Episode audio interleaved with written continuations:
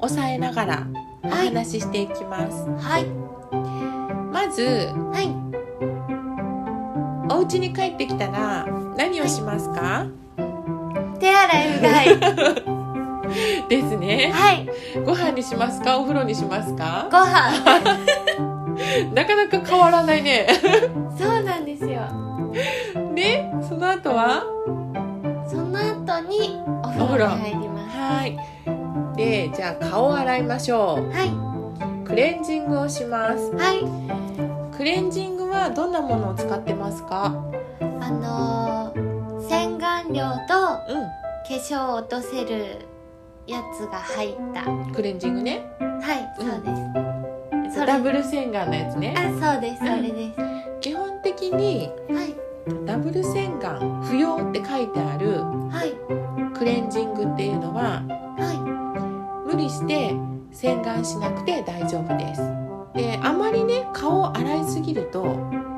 い油分がなくなってしまうのではいはい最低限の汚れを落とすっていうことで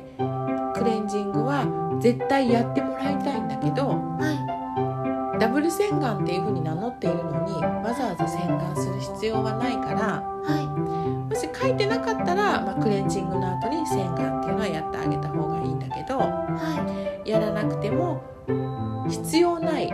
クレンジングもある、いあーうん、それが今多分とめちゃんが使ってるものなんだと思うんだけどねあーじゃあその後にちょっと取れなかった部分を違う石鹸で洗うなんてしちゃったら、うんちょっとうんうんお肌に負担がかかっちゃうんですね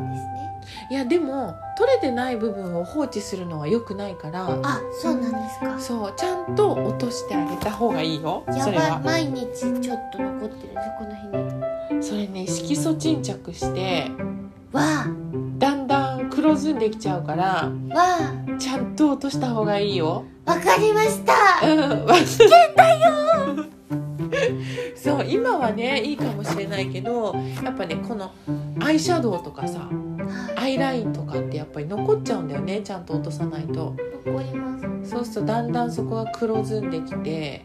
クマみたいになっちゃったりとかそうなんですかそうなので気をつけてください、うんはいなんか友達が泊まりに来た時に、ん、なんか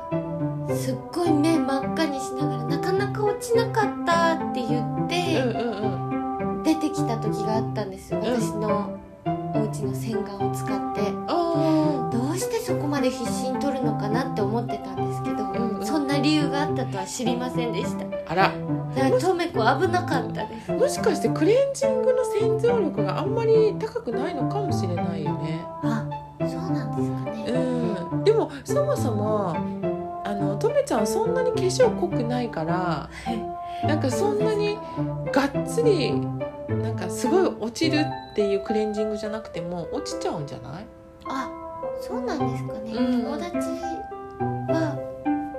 結構がっつりやってたんですかねーもしかしてそうかもしれないあとまあ落ちにくいというかコスメを使ってたりとかねそういうのもあるんであするかあるウォータープルーフ系のやつは落ちないからはいあの使ってるコスメによって落ちる落ちないっていうのはちょっと判断してもらって初めにお顔を洗う時っていうのはやっぱりぬゆぬるま湯はいで毛穴を広げてあげて最後に冷水で顔をすすいであげるは皮脂が出にくい乾燥肌の人の場合いは朝いはあんまり肌が汚れてないのに